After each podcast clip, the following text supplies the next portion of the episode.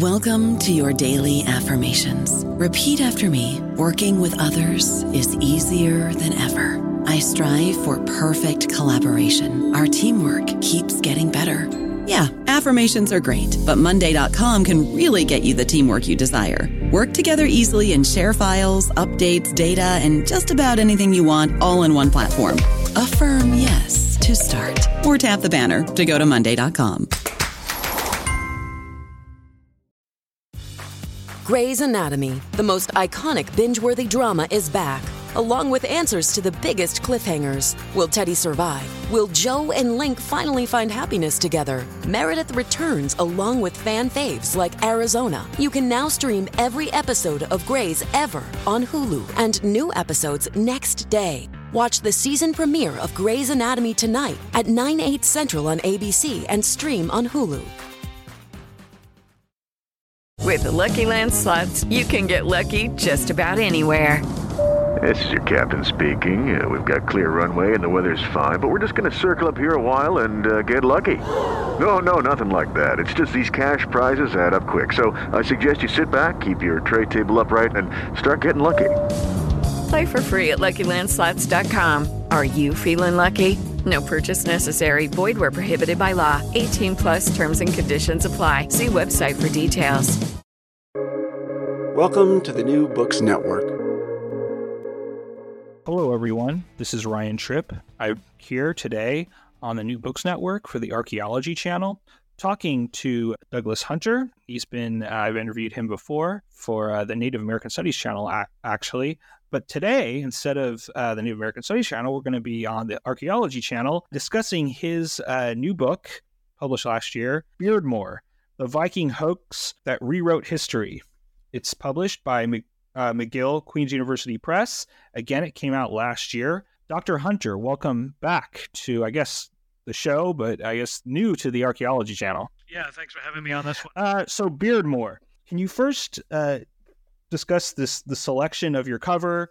Um, I think it's pretty clear what the cover is all about, but can you discuss, discuss address the cover just a bit? If you have a good publisher, they do the cover designs for you. I, have done a lot of graphic design in my life. Even the books I've designed, I didn't do my own covers. So uh, Dave Drummond at McGill Queens did it, and I had no idea what they were going to do. I arranged, you know, to have some the obvious stuff, pictures of the sword and whatnot, uh, available, and um, Dave came up with an interesting concept of almost like pieces of evidence of, of a picture of the broken sword and a couple pieces of paper, you know, as if they're laid out, you know, and you're trying to put all the pieces together, which literally is what the work was in doing this. It was really a detective story, but it became a detective story about a detective story, if I can put it that way. So I, I thought he did a great job. So, how and why did you come to study the history of the Viking Beardmore relics, including the broken sword, the axe head, and shield handle, handle at the Royal Ontario Museum? Well, it came out of. Um, I, am sure I'd heard the story before. I mean, I must have. Uh, it's a notorious hoax that happened at the ROM, the Royal Ontario Museum, which is one of the great archaeological museums in the world. It's the provincial public museum in Toronto for the province of Ontario. And I was working on my doctoral dissertation um, which led to the book The Place of Stone. And I was looking in a very broad basket sense at a lot of dubious Viking kind of evidence. Um, because a lot of stuff around misinterpretation of indigenous artifacts and culture, they tended to be dragged off and turned into Viking stuff. So, um, f- through a lot of complicated permutations, I ended up at the, at the ROM in their archives looking at um, the Peterborough petroglyphs, which had been in Ontario, which had been attributed to Vikings. And I didn't. Um, I actually, in the end, I didn't. I didn't even use Peterborough petroglyphs in the dissertation. I focused on Dighton Rock. Um, but between the Peterborough petroglyphs and and the material and, the material that was in the ROM regarding them, uh, there's Beardmore materials in two real key collections. One, overwhelmingly, is the is the ROM, the museum's own files. There's massive amounts of material.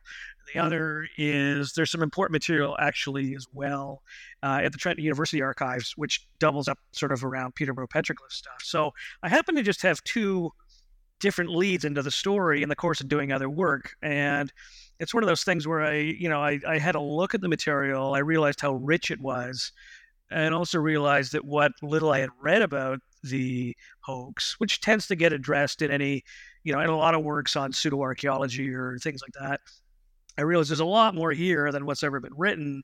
And I just thought, you know, if I ever get a chance to come back to this stuff, I'm going to come back to this stuff. So probably around 2015, I, it was after I finished my, my PhD, I started going back into the files again and started trying to map out exactly where this stuff was. And it's one of those things you pull the thread and you start to realize that because Beardmore was such a big scandal and hoax, you know, in, in, in certainly in the area of study, it's comparable to Piltdown Man was for, you know, for archaeology, for, I mean, for paleontology, that if you have something that important, a lot of people are going to have opinions about it. And so there's just a, there was just a wealth of material in the 1930s and 1940s in different collections that I had to go find and and look at, and it drew in all these other figures that I didn't anticipate were going to be involved in the story. So that's sort of the long, roundabout way of how did I get into Beardmore. In what ways did the Beardmore case, as you argue, demonstrate how scholarly authority can uh, uh, metastasize into abuse of authority when the power afforded to professional hierarchies and networks goes unchallenged?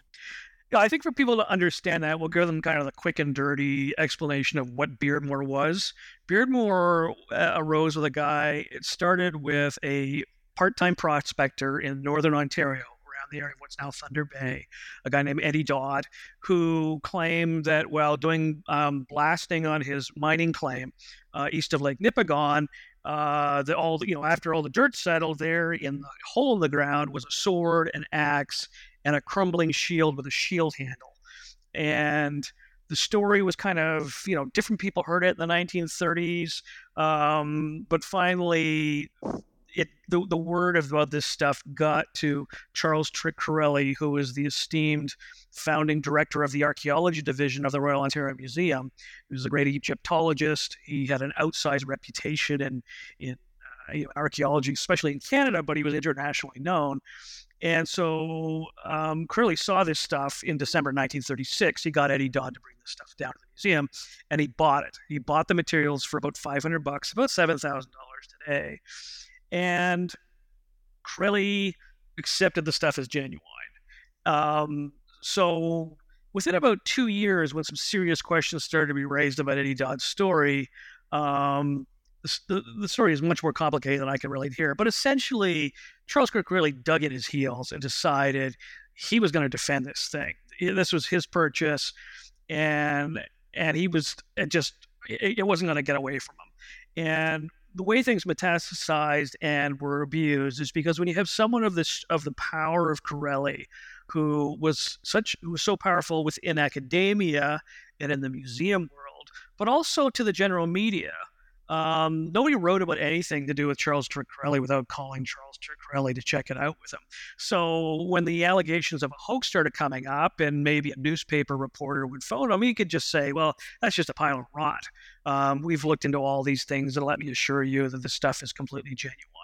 Um, and in more insidious ways, his allies in the academic community were able to really throw a lot of you know, throw a lot of roll, roll a lot of logs at the feet of of the people that were trying to investigate, and you know, and, and unfortunately, remarkably, the two people that were really going up against Currelly were not academics at all. They were uh, they were an, uh, school teacher in Ontario, uh, a vocational teacher in high school in Kingston, Ontario, and he teamed up with. Um, uh, you know, a fairly esteemed um, geologist T.L. T- Thomas Leslie Tanton, T.L. Tanton, who worked for the Dominion Geology Survey in Ottawa. And so it was this kind of pair of amateur detectives working on their own with their own time and money, um, just trying to find witnesses and get statements that were trying to build the case against the acquisition. And so you have a very unusual situation with a hoax where I think most people think when there's a hoax, it's somebody clever comes along and you know it's either art or something like this and they fool the experts and then you get an even smarter detective that comes in and exposes the hoax and you know the day is saved and the museum or the art gallery is you know whatever problem they had goes away. And in fact it doesn't work this way at all in in beardmore. What happens in beardmore is that it's very hard to to separate who's the victim and who's the perpetrator because you know at a crucial point really currelly and the museum become actively complicit in however much they might have genuinely believed there wasn't a case, they become complicit in defending the acquisition and suppressing the case of, of, of a hoax. So they're the victims of the original, you know, acquisition, but they're also the perpetrators of the, of the of the case. And that's what makes this case, I think, really interesting because it raises a lot of issues about how power is exercised in these. You know, so let's uh, first trace uh, from Eddy Dodd to uh, Currelly.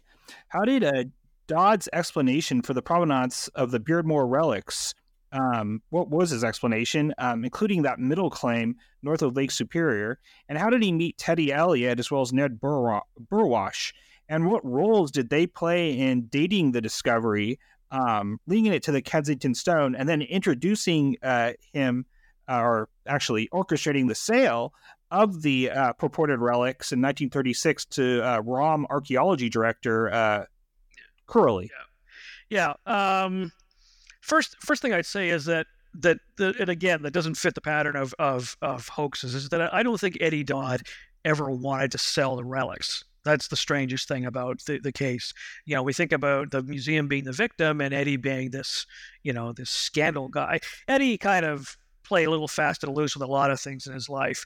Um, but I think why he wanted the relics was that they were a conversation starter. Um, how he got them, we can get into it. But what he really was trying to do is attract money um, and investment into his. He had three mining claims east of Lake Nipigon, and the middle one was the middle claim, uh, and that was where the relics were supposedly found. And so I think what Eddy was doing, starting about 1934, when he started carrying these things around, he either was carrying them around in a, in a custom wooden case, showing people, or he'd have them at the house wrapped in paper or a towel, and he'd have people over and show them to him. Is that he was trying to get people interested in the middle claim because um, you know if you got if you got their eyes kind of fixated on on these Vikingy things, um, people paid attention to you, and once you had their attention, Eddy could say, "Well, now let me tell you about the middle claim. Let me tell you about the assays I've been getting and how great the promise of gold is on the site." Um, and and so I think that's what was really important for him. So a guy like Ned Burwash, you mentioned, Ned Burwash was a leading government geologist in Ontario. He ran the uh, he ran the classes for prospectors in uh, Uh, you know throughout Ontario through the winter. He was actually a, he was also a childhood friend of Charles Currelly. They had gone to school together. It's a very very small world, Canada sometimes. So Burwash did see them in 1934. Again, it was that kind of classic. Met Eddy on the street. Eddy has the case of stuff takes him to goes to his hotel, shows him, and then he writes a letter. He phones Currelly. Currelly, for some reason, loses track. He doesn't he can't remember quite why he didn't follow up, but he doesn't follow. So what happens is Teddy Elliott comes in. So Teddy Elliott is the school teacher, and his wife is from Thunder Bay. Um, and he had taught school in Thunder Bay. And after he was he moved on to jobs elsewhere, he still went back every summer. And he was also another part-time prospector. You have to remember it's the Depression, it's the 30s, um, and gold had had really jumped in price uh, in 1934 because the U.S. went back on the gold standard, and overnight the value of gold went up 70 percent. So suddenly, gold is really, really interesting for people. So. Um, so Teddy Elliott was was visiting, you know, where he'd been doing some prospecting, and he had he was taking a train back to Thunder Bay, and in the middle of the night, somebody lit a fire on the track, which is a, which was a, a sort of a signal system people use used. And the train stopped, and on board comes uh, comes Eddy Dodd because Eddy worked for the railway. That was his main job. So he's he gets on near his Beardmore claims, and then they've got a whole night together just talking as they go through the forest. And um, finally, as Elliott recalled, he'd say he finally said, for the sake of keeping the conversation going, he said, "Do you ever find anything unusual on your claim?"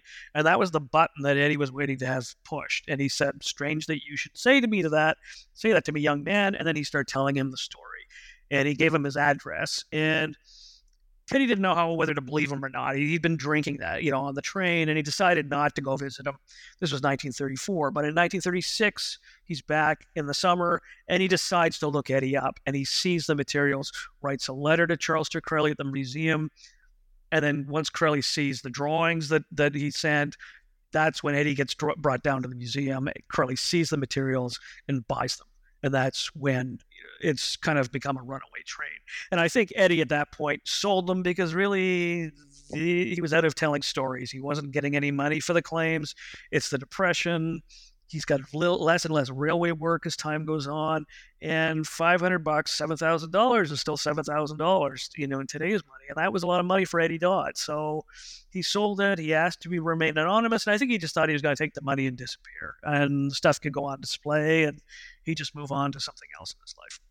So in 1937, how and why did the museum assistant director uh, Thomas McIlwraith, who I recently learned was the was one of the one of the first men to grant Canadians higher degrees in anthropology, how did uh, McIl- McIlwraith uh, produce a tour de force of conjecture that turned the Beardmore discovery site into a good obvious place for Norsemen to have camped en route um, from uh, Lake Lake uh, Nipigon to Lake Superior? Why did uh, uh, Currelly turn to other scholars for typology? Okay, so the, the where Thomas McIlwraith comes into it because McIlwraith, as just said, he was actually the first professor of anthropology, full professor of anthropology at the University of Toronto. He was actually, I think, might have been the first in Canada. Anthropology in this country, my country, was really in its infancy. He was also the curator of ethnology at the museum because the museum and the and the and the university were pretty much one and the same entity. They were united. And they're just they're still just across, you know, right next door to each other.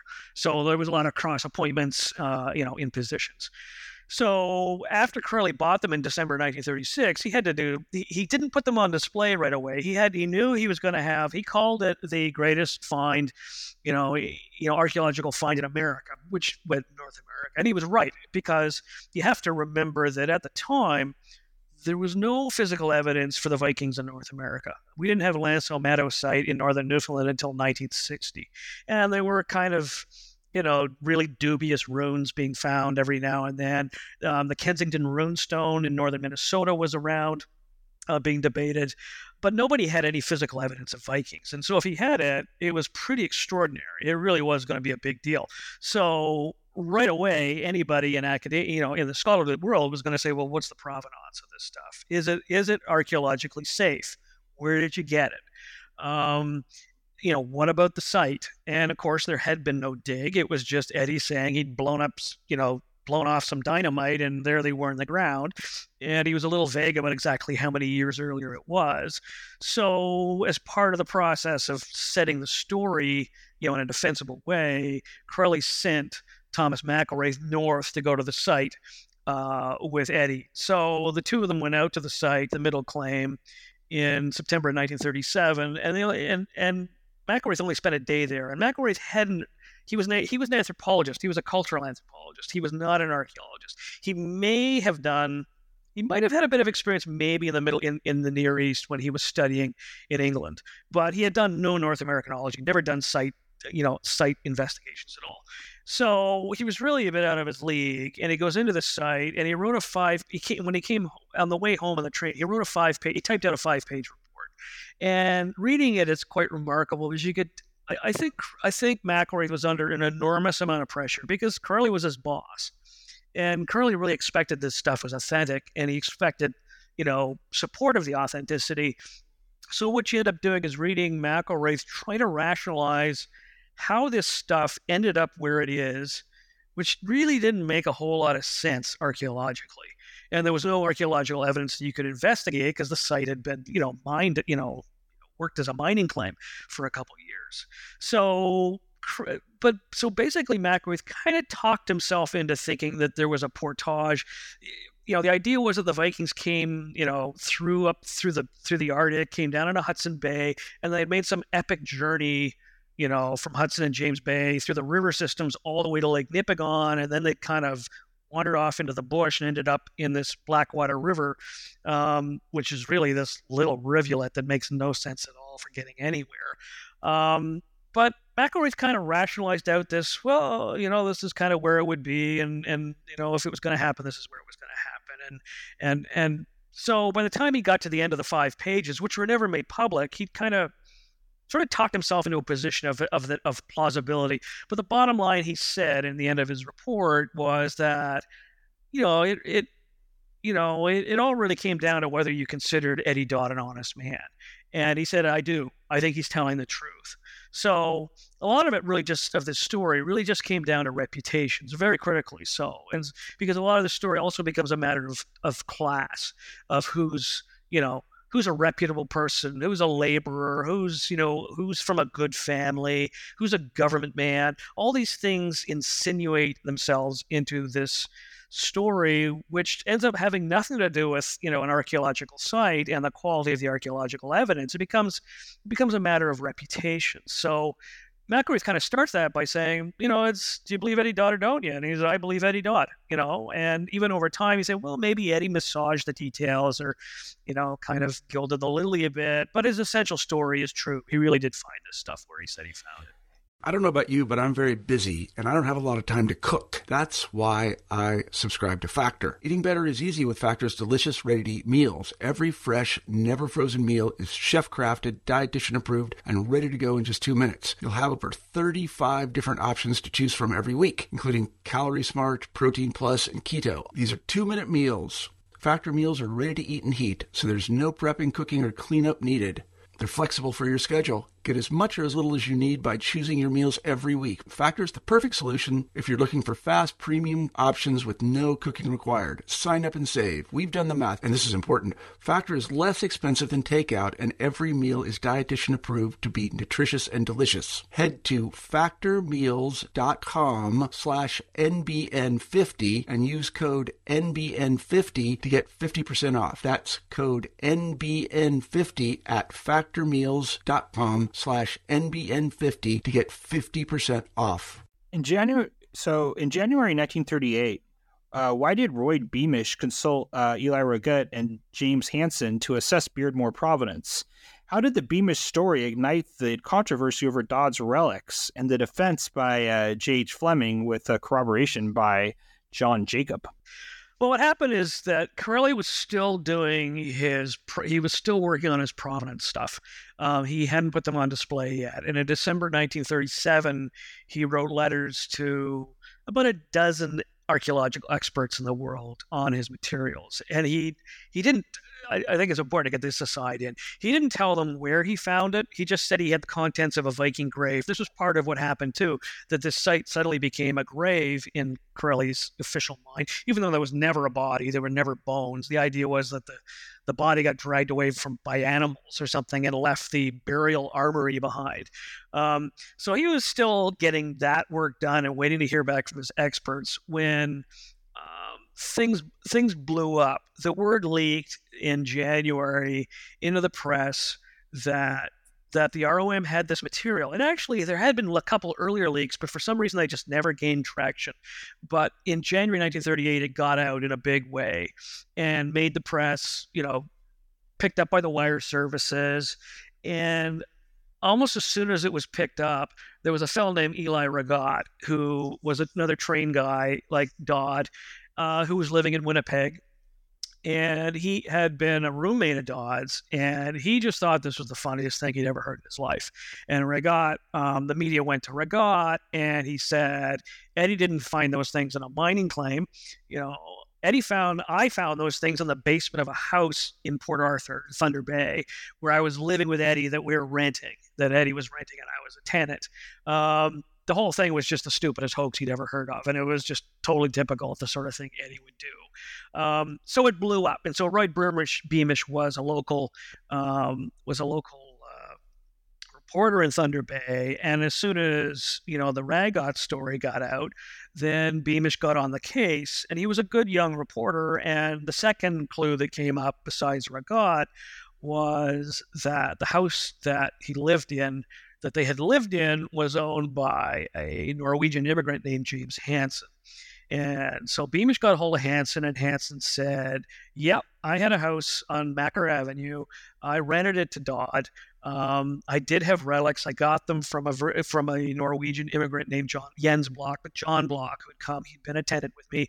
Uh, I had loaned him some money. Uh, I took this. I took the relics as collateral, and then when he didn't pay me back, um, I kept the relics and I put them in the basement. Uh, John Block moved on to Winnipeg and then he moved on to Vancouver and he died in 1936, so you couldn't verify it with, with Block. But this is what Hansen said. And he said, I left the stuff in the basement of the house because I moved out to an apartment that in a house I was renovating. And I didn't have room for all this stuff. And then I rented this house to Eddy Dodd. And then when I went over there one day, I realized the relics were missing. And I told Eddy and Ragged to find the stuff and get them back to me. So there was some corroboration from Hansen for Ragat's story. So the, the story, so the issue then became who's telling the truth? Is it Eddy Dodd, um, who said these guys are a bunch of liars? Um, I found this stuff in 1931, spring of 1931, months before I moved into uh, into 33 Macker, which was you know several months later, and that was true. The records prove that at least that that's when he moved in. So how could I have stolen them from a house I wasn't even living in? And Ragged is just telling stories. Um, and the other, so it was like, do you believe Eddy Dodd or do you believe Eli Ragat and James Hansen? And again, it's complicated. But Ragged, for a lot of Ragat, for a lot of confounding reasons, kept changing his story. I think he kind of gilded the lily when he first told it. Um, he backtracked a lot. He claimed that the stuff that was at the ROM was not the stuff that he saw in the basement. Then he would kind of change his mind. Hansen's story kept changing. Sometimes it was they came, you know, this material came in alone. Sometimes he had told people that um, he had actually brought the material from Norway. Another version of the story people heard was that um, that uh, Jens Block actually dug them up in the basement of the house that that Hansen owned. So therefore, they were always there, and they really were Norse relics. Um, what really becomes clear with Hansen is that Hansen's in a terrible position. A, he doesn't want to admit he has this stuff because one of the key issues is any Norse material that left Norway after 1905 was removed illegally. You couldn't take this material out without an expert permit for cultural materials, and they just didn't give them out for stuff like that. Um, and then he also came under tremendous pressure from the from the Scandinavian community in Thunder Bay, who were very proud of the fact that here's the Norse in northeast, you know, in northwestern Ontario, where they're you know they're here in America in the Americas 500 years before Columbus, and then you have Hansen come along saying, no, this is these are my stuff. This is this is the story is all wrong. So he was really ostracized by the by his own community, and he started trying desperately to find a way to back out without losing his own credibility. So the story that Hansen came to was basically that um, I really did. I really did get relics from from from Jen Block from this loan. Um, but he has he had never been to the Royal Ontario Museum. The museum wouldn't bring him in to show them to him. So he would kind of do this. I'm not really sure those ones are mine, but I know that I got stuff from from Block, and I don't know where the stuff is now. So he was trying to walk both sides of the street and let the community still cling to this idea that this was really stuff. So, how and why did uh, Jim uh, Curran launch an October 1938 investigation into the Beardmore relics that actually actually precip- precipitated one of uh, uh, uh, reversals. Yeah, yeah. Um, Jim Curran was a really interesting guy. He's actually some of the, material that was at the Trent University archives because he was a pa- newspaper publisher. He was actually a really good editor. Uh, he owned the the Sault Ste. Marie Daily Star. He bought it, turned it from a weekly into a daily. He was quite a re- respected guy in. Uh, you know, in daily newspaper publishing, and he kind of got his teeth into this thing, and he he came to the Thunder Bay area um, in uh, in September 1938, and he started investigating Eddy's story. Uh, and he also started writing a whole series about the Norse in North America. He just convinced himself that Vinland was in the Great Lakes. And he had all this odds and sods evidence to support this idea. And the main thing he did is he put together this kind of ad hoc investigative committee with a judge in Thunder Bay and a leading doctor. And they got affidavits from various witnesses that said, "Oh, I really did see the stuff in Eddy's house in 1930 or 1931 or whatever." And so Curran really made the case and and and and really crushed the credibility of Hansen and Ragat. And Ragat was his own confounding issue because Ragat was reversing himself and then not reversing himself, but he was signing affidavits and saying, you know, because he came down to the museum in September before they went on display, looked at the stuff and said, I, "This is not the stuff I saw in the basement."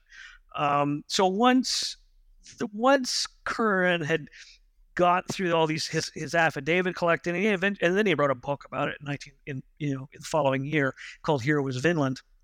Um, once Curran did all this legwork, he kind of cleared away all the controversy, fundamental controversy in the public eye. So it allowed the museum to at last bring them out, put them on display in October 1938 in a you know in their custom case, and Currelly to say this stuff's authentic. It's all been proven. You know these these other fellas, their stories just don't hold up. It's like a drunk brakesman and a you know a cellar owner of dubious you know dubious reliability. So Curran did a huge, huge favor, really, without meaning to be a favor, but without Curran, it's hard to see how this stuff eventually would have gotten on display. For our listeners, uh, can you address the circumstances of the Dominion Geological Survey's geologist, T.L. Tanton's critical examination of the Beardmore relics? How did uh, John Block's promissory note and James Hansen figure into this investigation? And why was the discovery date so significant for the inquiry? Well, Tanton was important because he was a he was a very respected scientist, um, and with a lot of curiosities beyond um, you know beyond his geology is important that was. He, he was big on astronomy. Um, he, some of his one of his big reports on geology in, in the northwest of Ontario actually included a section on, on archaeology as well. So we had a curiosity about that stuff. And so he had heard before the stuff got to the ROM with Teddy Elliott that Teddy Elliott had seen, you know, had visited Eddy Dodd. Um, it's a complicated path, but we'll just leave the path aside. Just basically what happens is Tanton writes Elliott at school and says, Tell me about the stuff you've heard about. So Elliott, who's a believer at that point, writes him back and tells him the story that he's heard from Dodd. And one of the things that Dodd talked about was that after when if the blasting was that the, the sword, of course, was broken. It was in two pieces. And Eddy said that he broke the sword trying to get it out of the ground because the sword was fused with the rock. So T.L. Tanton is a very good geologist, and he knows that you can't have a thousand year old sword fused in you know in geological materials hundreds of millions of years old. He he immediately decided or suspected and, and properly concluded that there's something really wrong with this story. It really does sound like a hoax. Um, but he thanked Teddy for the, his time and his information, and then and then Tanton just sort of quietly started keeping a file.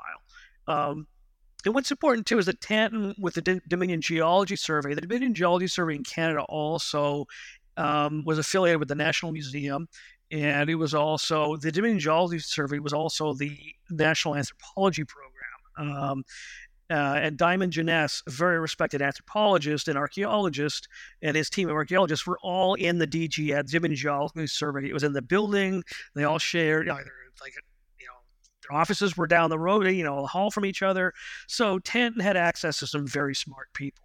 And one of the things that's interesting and complicated about this story is that Diamond Jenness and the people around him obviously very early on at the National Museum had big problems with the ROM, the Royal Ontario Museum's, you know, find. Um, there were some smart people there that really thought this is not adding up.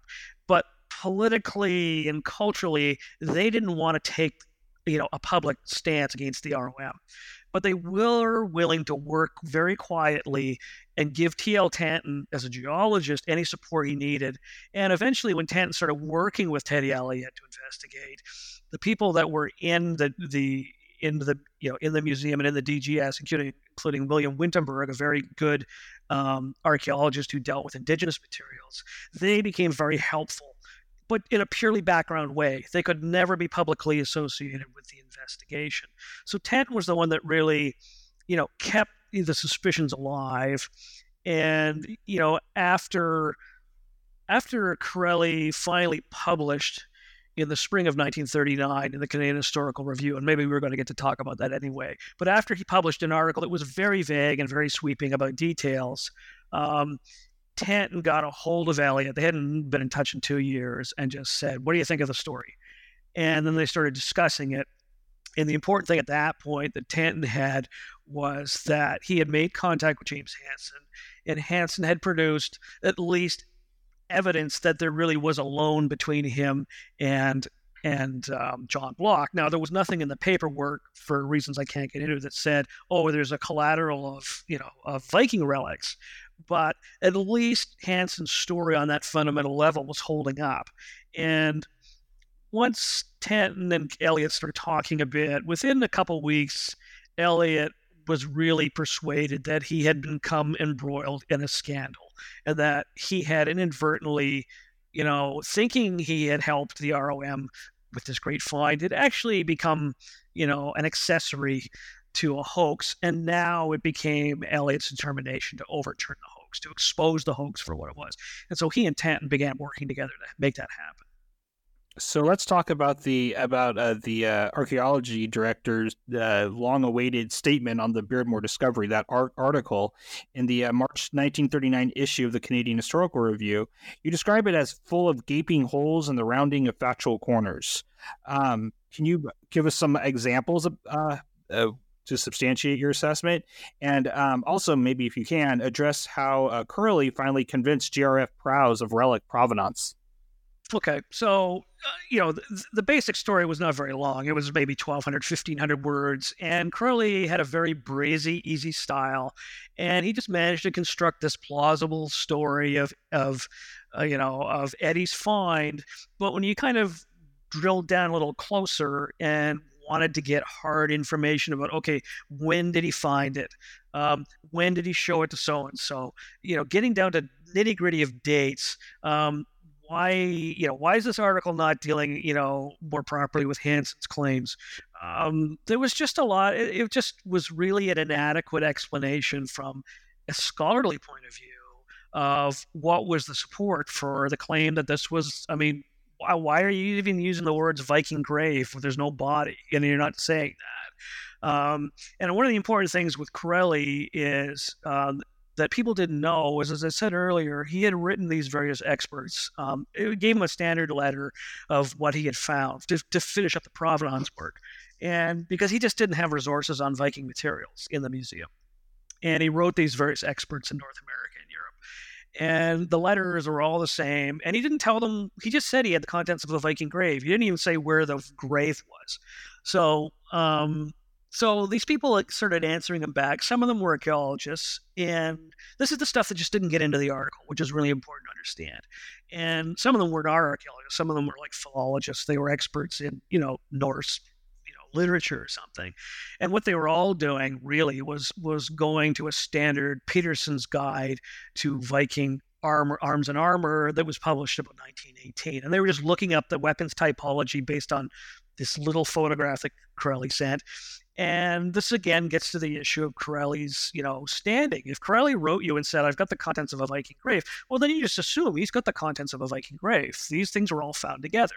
So in those letters, as they started to reply, some of them refused to answer unless they he told them where he got the stuff, and he didn't reply to them. So those, the, right away, he's not he, he's not being you know fully cooperative with the experts. Um, but some of them, when they looked at the material, um, could see uh, I mean, a really significant problem. And the significant problem was that the sword, and it's it's a pretty I've, I've talked to archaeologists today about it to, to you know to do my own typology verification was what was called an M type sword. And it was, you know, a ninth century standard simple sword seen into the early 10th century.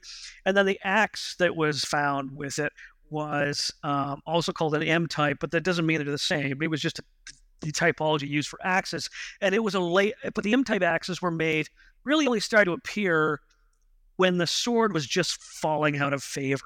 So you had this weird thing of how do you have a grave where, to make it simple, you have a sword that was made from 850 to 950, and you have an axe that was made from 950 to 1050.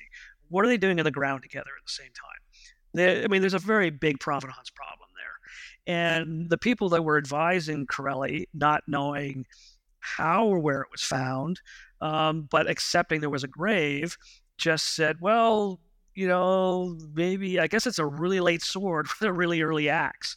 And the other problem is, is that nowhere in the typology study Petersen did, there's there was a single example of and and most of the Viking stuff known in the world was known from all of these Viking graves in you know in Scandinavia. No one had ever found this sword and this axe together in the ground at the same time, in the same place. So this was something Currelly just didn't address. He just said the experts are all agreed that this stuff is from about 950 AD. So no one that he spoke with, if he, I mean, he had, you know, corresponded with, if they had known the material was actually blown out of the ground in northern Ontario, I think would have had anything to do with the conclusions of. So it was really grossly inadequate as you know as eh, eh, as any kind of scholarly explanation of what this material was. And it's and, and it's one of the greatest, supposedly one of me the greatest archaeological find in the, in North America, and it has almost nothing to support it. In 1939, how did T.L. Tanton persuade Teddy Elliott, who actually had earlier endorsed the authenticity of the Beardmore relics, to join his investigation and support James Hansen's account, as well as Carl Sorensen's very uh, compelling photograph? Um, I'm interested in the photograph. What were the results of their correspondence with additional scholars? Okay, so we got a couple of people going around there. One of the things, as I've said, uh, you know, earlier I did say that that that I, I, think it was when Tanton said, "I've got documents for the loan that Hansen said he made." That's when the shoe dropped with with with Elliott saying maybe Hansen is telling the truth. Maybe there's something you know we can get to a core story that's believable with Hansen. And and the other thing that that Elliott did was what he what he noticed was at the time of the of that Eddy kept changing his story about when he found the materials in really significant ways. Um, sometimes he found them in the spring of 1933. Sometimes he found them in the spring of 1931. Um, sometimes he found them and left them at the side of the mining claim for two months and then took them home. Sometimes he said he left them at the mining claim for two years and then took them home. Nobody knew that when Eddy sold the stuff to the ROM, that he signed a statement saying that uh, um, that had had the uh, the 1933 date it, not the 1931 date. So he had been shifting the dates around quite a lot. And the main problem with Eddy's story was that between 1931 and 1933, he was living in a house owned by James Hansen. And he was trying very hard to get his acquisition of the relics away from Hansen's house. And and, and when when Tanton started dealing with Elliott, Elliott went back to all his notes, and he was a very thorough guy. He was a very, very good historian for a guy really he really was first class at what he was doing. Uh, he found 34 different mentions of the date, um, and then when when uh, you know when the newspaper publisher Curran got involved, it was obvious that 1931 is a problem. So between Curran and Currelly and um, and Eddy Dodd himself and Eddy's friends um, they agreed to backdate the story to 1930 based on supposedly that Eddy's son was sick at the time and he remembered that. So by moving everything to 1930, it was a full year, 16, 18 months before he was anywhere near a, a property owned by James Hansen. So Elliott could see that these dates were being shifted around a lot. And he could see that pattern of, of you know of vagueness and avoidance, and that was that was pretty important.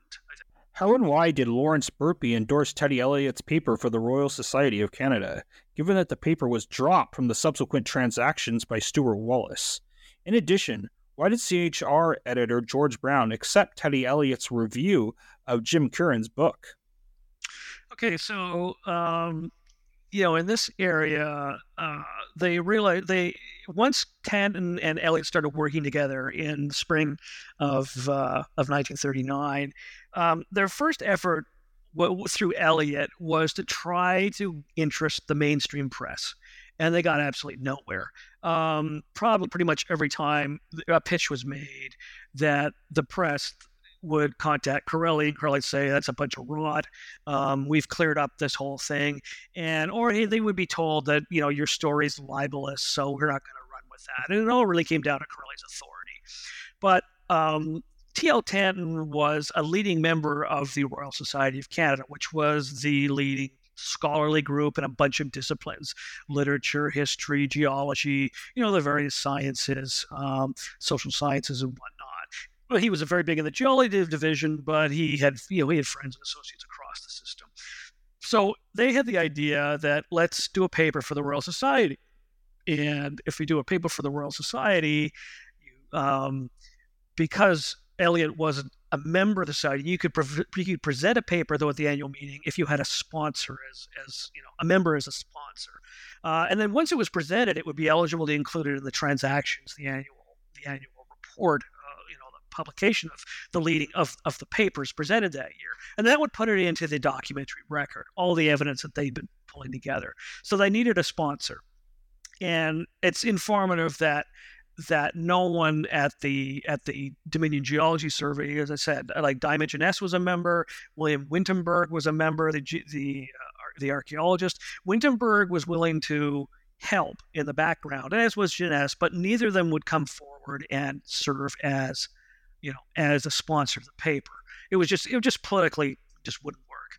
So they got William Burpee. And now Burpee was a great avocational historian, I guess you would put it. I mean, there was a lot of people in the 1930s, especially in Canada, with the professionalization of history, that were working in a variety of different fields. Didn't necessarily have a PhD in history, were teaching, and and uh, Burpee was a leading civil servant. He was Canada's secretary on the International which was the Canada-U.S. agreement uh, that deals deals with issues of the Great Lakes. So that was his day job. But he was a very esteemed member of the Royal Society of Canada. Uh, he did work with the Champlain Society as an editor. So it was really important that Burpee stepped forward and said, "Yeah, I will put my name to this, and I will, you know, I will see to it that it's presented at the spring meeting." So that was that was a really critical step.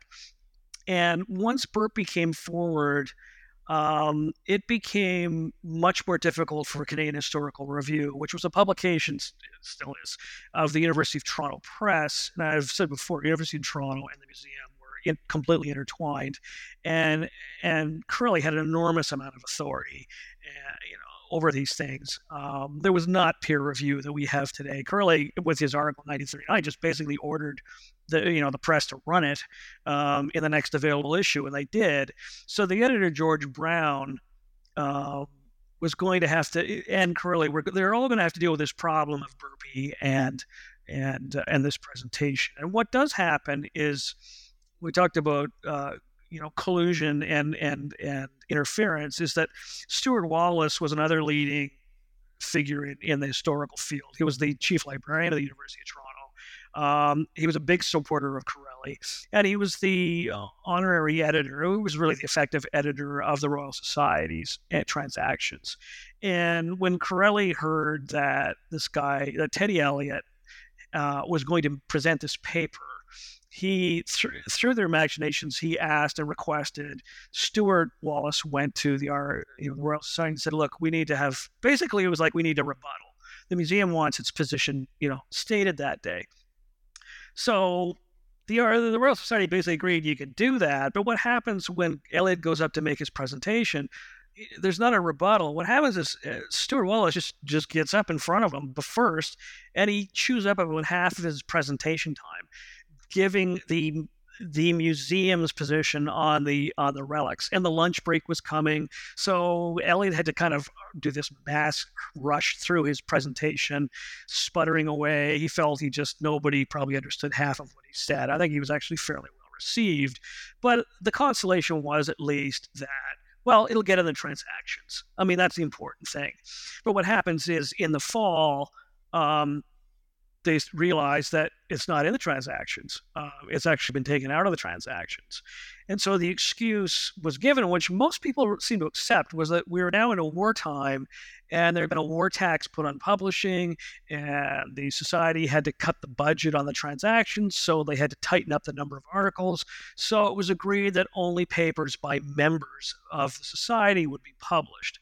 Um, but really, when you read the correspondence that, that Wallace wrote with the section head of Section 2, which was where Elliott's paper was, it's very clear that Wallace was manipulating this process. And he was really working very hard to get the paper out of the transactions. And he was successful doing that. It was not published in the transactions as people expected.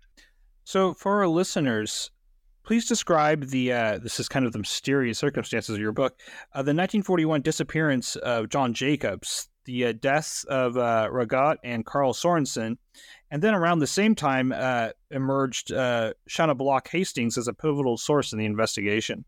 Yeah, a lot of people met untimely, unfortunate ends in this story. So quickly, John Jacob was sort of the key guy for Currelly. He was, you know, he was sort of an amateur birder up in Thunder Bay. He he had a he had a job for a while as a game warden. Um, and he had been, you know, helping the zoology division of the of the Royal Ontario Museum with bird stuff, and he how complicity was with with with Eddy Dodd's story is still very difficult to follow, but he became he became the man, with you know, the, the government man from a good family who corroborated Dodd's story. He had a story of how he went to the site after the discovery and he actually saw a rusted impression in the stone, in the rock, you know, in the underlying, you know, strata, which showed where the sword had been. And this was very persuasive to people, and which Currelly would repeat all the time. Um, and so Jacob was like a key guy, and but nobody could get to Jacob. Nobody could interview Jacob, and he he wrote a he wrote about three different statements for Currelly, um, and he helped change the back date the discovery to 1930 as well. And I think when the heat started to get on Jacob, Jacob was a pretty slippery guy, and then the shock was that um, uh, he uh, he supposedly drowned. Uh, in Eva Lake, uh, west of Lake Superior, while he was investigating a site for a mining company. He went off in a canoe, and uh, there was still some ice in the water, and his hat and coat were found on shore, but he was never found.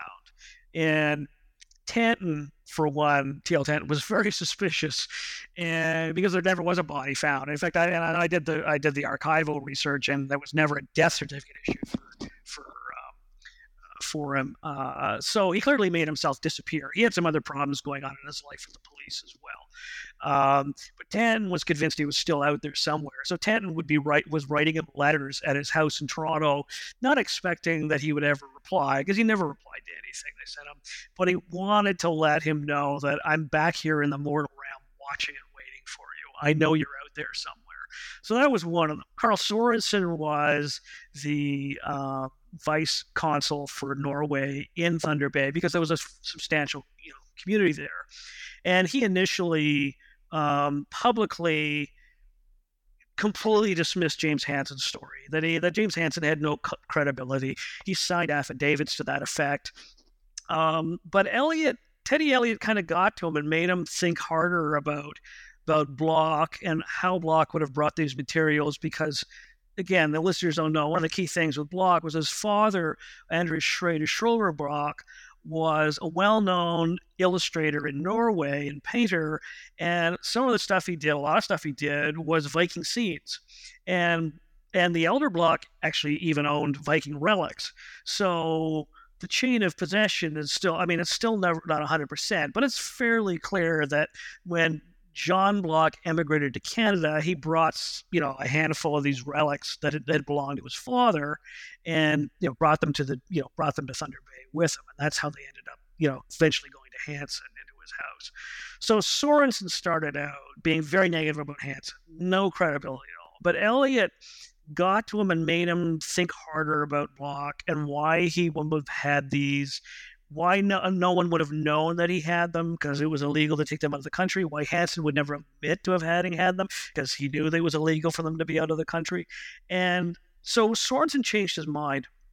At least with Elliott, he decided that what he was onto something, and that that Dodd had been telling a tall tale, and but Sorensen never admitted this to Currelly. And when Currelly found out that he was, you know, you know, he changed the story. Currelly wrote him and said, "What is this you're talking about now? I mean, surely, you know, this whole thing is silly." And Sorensen didn't answer him. And really tragically, Sorensen took his own life. He killed himself by, of all things, drinking household bleach. It was a very bad way to go. So he was lost as a witness as well. The final one was Eli Regaud. Uh, Regaud, in the middle of the winter December 1941, I believe. He was working on a, a freight train because that's was his, you know, he was mm-hmm. a train conductor and brakeman.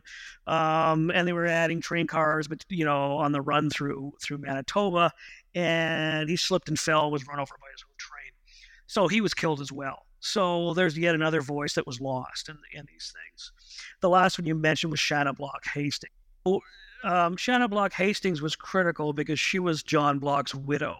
Uh, and through a lot of sleuthing, uh, Tanton and Elliott, with help from others, tracked her down. She had remarried. She was in Vancouver. And through her, they were she was they they were able to determine that I mean, as much as she seemed to be telling the truth, that yes, in fact, her her late husband, she did, wasn't married to him then. She married him in Winnipeg after he left Thunder. But there were these relics. She knew about them, and she also knew that he had loaned them. he'd used them in a loan, and according to Sh- Shauna Hastings, he had always hoped to get them back someday, but they just fell on hard times, and he never had the money. And then he died in Vancouver in 1936. So her, her recollection was an important corroboration of the whole chain of possession from um, you know, from the Blocks in family in Norway to John Block and then Thunder Bay, that, you know, then the Hansen loan and how they would have ended up then eventually getting to uh, to Eddy Dodd.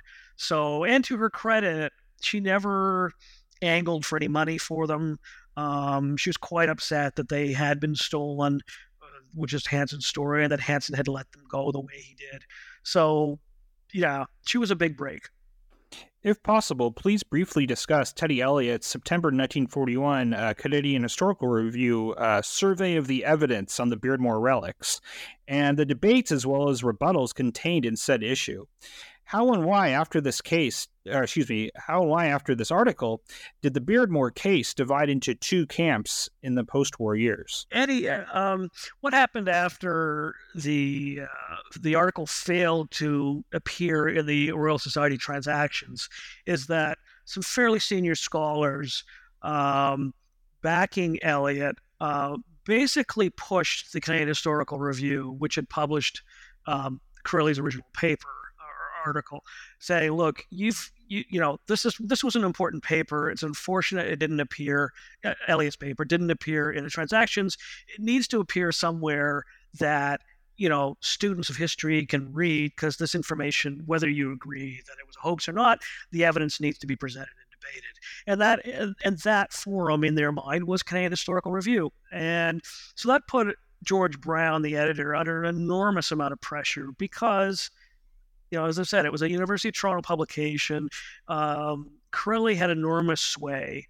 So what happened was is that um, basically Brown went to Elliott. He, you know, he looked at the paper he wrote, he would present at, at, at the Royal Society, and said, "This really reads like kind of like a lawyer's brief, like a case for the prosecution.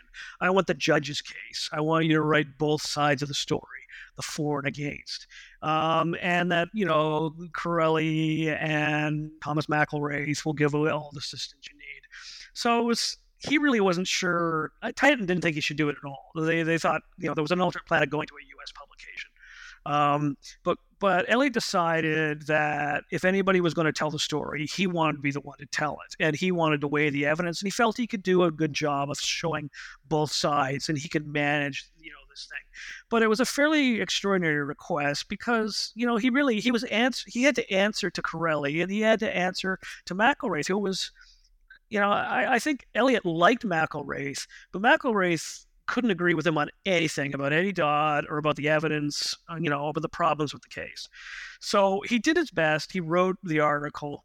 And then in the spring of 1941, um, Brown came back to him and completely changed what he had asked for. He said, I, you know, basically he said, I don't think, you know, the hoax case is a very good one. Um, certainly you could mention it in some way in the story, but it seems clear to me that the Dodd acquisition, you know, the, the, you know, that story is, is, is really the story. And then, you know, this is what I want you to write. elliott was not going to do that um, at all. There was no reason for him to have to do it. And Tanton didn't want him to do it. And they were going to sort of actuate plan B, which was to go to an American scholarly forum. And I think at that point, um, Brown panicked, realizing that, I mean, a journal in the US could bring out this article that really implicitly criticized the Canadian Historical Review. So we went back to him and said, basically said, okay, you can do what you want, um, write what you want to do. Um, and and Elliott's condition was that he would do it, he would give the both sides, but he was not going to have this thing vetted by anybody associated so he wrote the article. He did a, did a very good job. He did a very good job of laying out the evidence. I mean, it wasn't as clean as what he had done for the Royal Society, um, but you know, he laid out all the stuff that was problematic.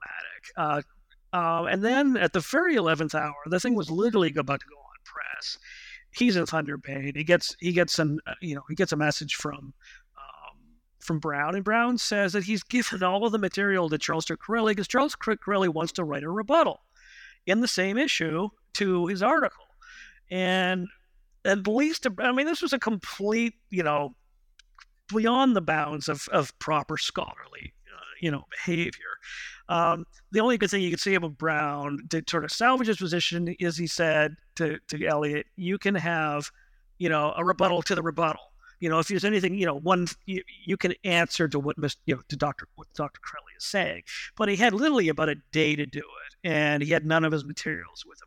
But he, I think Currelly made a mistake in pushing his way in, because when he did so, he opened the door for Elliott in his comments on Currelly's comments to be much more forthright about a lot of the evidence that uh, that pointed towards a hoax. So, you know, in the end, that's what we got. We got this 1941 article that was first part is Elliott's survey of the evidence. Then you get Currelly's riposte, and then you get Elliott answering to Corelli.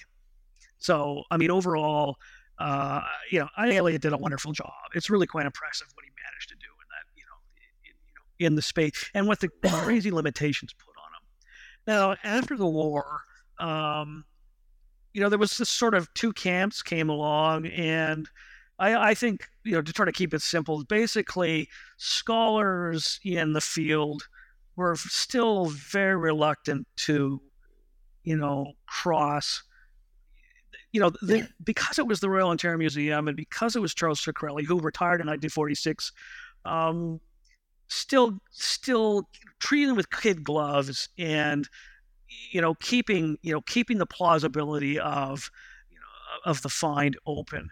Um, even after one of the key things was Johan Bronsted who was with the Danish National Museum was looking he was brought to North America to look at all the ev- purported evidence for the Norse including the Kensington stone and the bar stuff and it was Bronsted who figured out one really critical piece of evidence and that is so-called shield handle that that Eddie said he grabbed his handle and tried to pull the shield out of the ground. The shield crumbled. I mean, one of the problems in these earlier things I mentioned with you know with Currelly talking to the experts is that there are no shield, there are no metal shield handles. You know, they're just not in the record because Norse you know shields didn't have metal handles in the back. So what was it if it wasn't a shield handle? So what Bronsted figured out was that it bore a suspiciously striking resemblance to something called a rangle.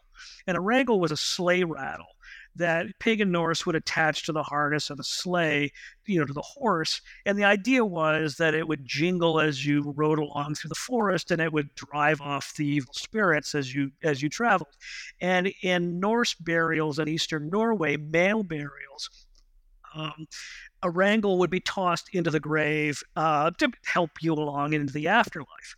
So this is a big problem for an armory burial, you know, of a guy in east of Lake Nipigon. What is he doing with a sleigh rangle? It's not a sword. It's not a shield handle. Um, and it really should have just killed the, the, the find right then and there. But but uh, for reasons I don't, you know, it's hard to fathom. Bronsted just let them get away with it. He pointed out the pro, you know, he pointed out what this thing was, but you know, if it's not a shield handle, then Eddie, then a key part of Eddie's story just falls apart. There's no shield. There's no shield handle to grab, pulling a shield out of the ground. Um, so, you know, the, the the despite the skepticisms in you know after the war, it stayed alive. You know, really until 1956, until the, the story finally fell apart. Lastly, can you please explore Edmund Carpenter's 1961 idea of association with institutional power and the consequences of his criticism of A.D. Tushingham? Yeah, so t- Carpenter's really important because he was a bit of a rock star anthropologist. He was an American. He wasn't part of the, you know, the, the system of coming up through the University of Toronto. He didn't have any allegiances. Uh, he was very much a star of a hot new field of media theory, working with Marshall McLuhan. The medium is the message guy. He was a University of Toronto professor. And just as a background for people first to understand is that is that Carpenter had a, an office in the museum because he, there was short space at the at the University of Toronto, and he would walk by these things every day. He walked by the Beardmore case every day, and he just in 1953 in 1953 the Piltdown hoax fell apart. Um, and there was a book written about it, and and Carpenter reviewed the book uh, for the for the Toronto Telegram, and he was convinced that Beardmore was another Piltdown. It was just a clumsy hoax that he couldn't believe had gone on for this long, and and and um, Carpenter was a very very experienced archaeologist by that point as well. And so it was really Carpenter that revived the, you know, the, the hoax case and drove it forward. And to keep things short for people, it, it all fell apart in 1956 because of Carpenter's insistence. Um, so a couple key affidavits came forward about Eddie Dodd, who was dead by then, who had died a few years earlier. And one of the most important ones was from Eddie's son, Walter, who was supposedly 13 at the time of the find, had been with his dad. And Walter was kind of an itinerant guy living in Toronto in a boarding house.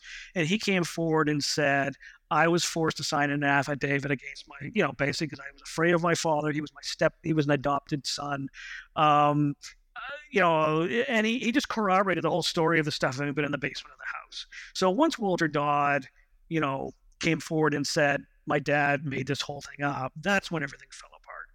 So for Carpenter, what was really important to him was the behavior of the institution. And this is what really scandalized him. Um, he felt that A.D. Tushingham, who was the director who succeeded Currelly, um, and the and the people that worked in the museum around them who kept up the pretense he felt of the authenticity of the relics had succumbed to what he called affiliation with institutional power that it was more important to protect the good reputation of the museum and the memory of Charles Currelly um, than it was to get to the to the historical archaeological truth of the relics. Uh, and he was deeply offended by this, and and and, and as he told in, in you know in, in recounting, um, you know, at one point when the when the controversy was you know erupted again in 1956, he went on television with Tushingham.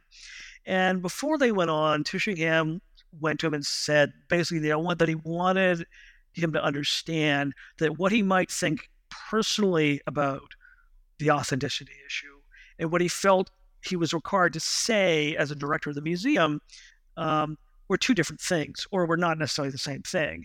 And that's when um, you know Carpenter really lost faith in, in, you know in the reliability of the staff, and um, yeah, and that and that was a, I think that was an important point he made. It was this idea of affiliation with institutional power, and unfortunately, if you were if you wanted to defend the reputation of the museum, the, the, thing you should have done is actually open the case up, looked at all the evidence, and said, you know, we bought this, we thought it was X, turns out it's Y.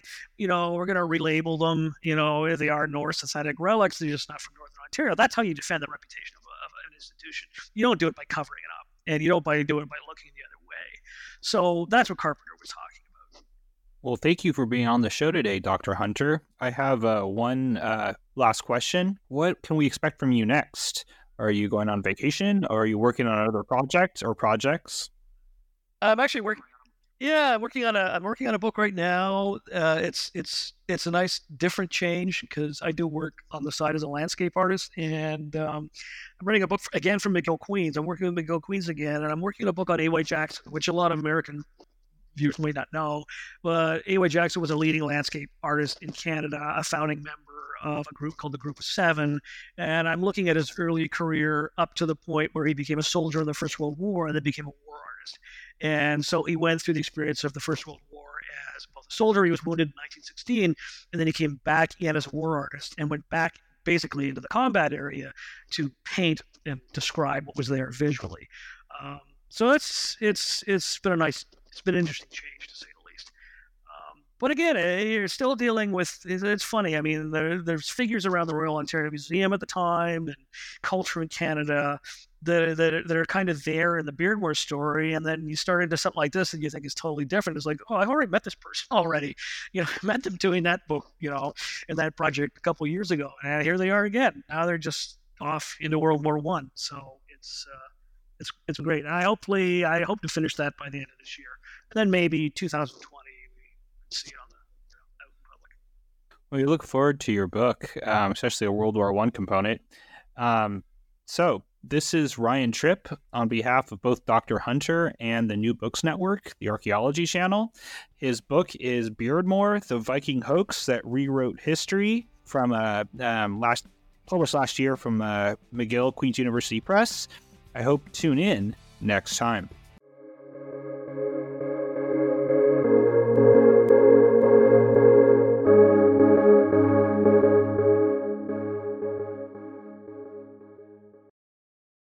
Lucky Land slots, you can get lucky just about anywhere. Dearly beloved, we are gathered here today to. Has anyone seen the bride and groom?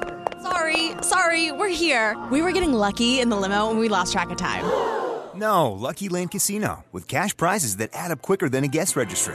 In that case, I pronounce you lucky. Play for free at LuckyLandSlots.com. Daily bonuses are waiting. No purchase necessary. Void where prohibited by law. 18 plus. Terms and conditions apply. See website for details.